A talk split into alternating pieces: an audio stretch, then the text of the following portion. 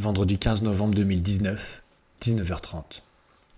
Damien, interne du service des urgences de l'antenne de Saint-Julien, à côté de Rouen, tente de se connecter à son application métier, mais contrairement à d'habitude, ça ne marche pas.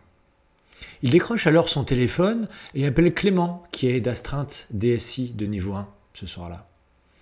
Damien connaît un peu Clémence, car il l'avait déjà appelé la fois où il avait oublié son mot de passe après son retour de vacances. Ah, ces gars des urgences, c'est vraiment pas des flèches en informatique, s'est dit Clémence, connectant la console de supervision pour évaluer la situation comme le prévoit la procédure.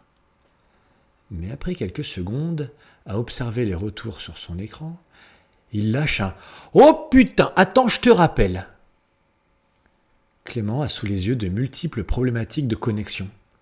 Il passe donc la main à son supérieur au niveau 2, majeur, qui a la même réaction en voyant que d'autres applications ne fonctionnent plus.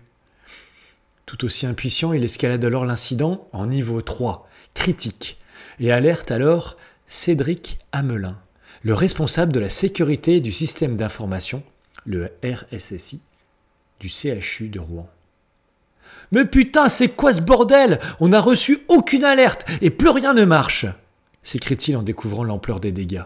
Clément entre alors sans frapper dans son bureau et lui dit Cédric, regarde ça, ça pue. Il attrape son clavier et lui montre des fichiers qui ont été chiffrés sur le serveur.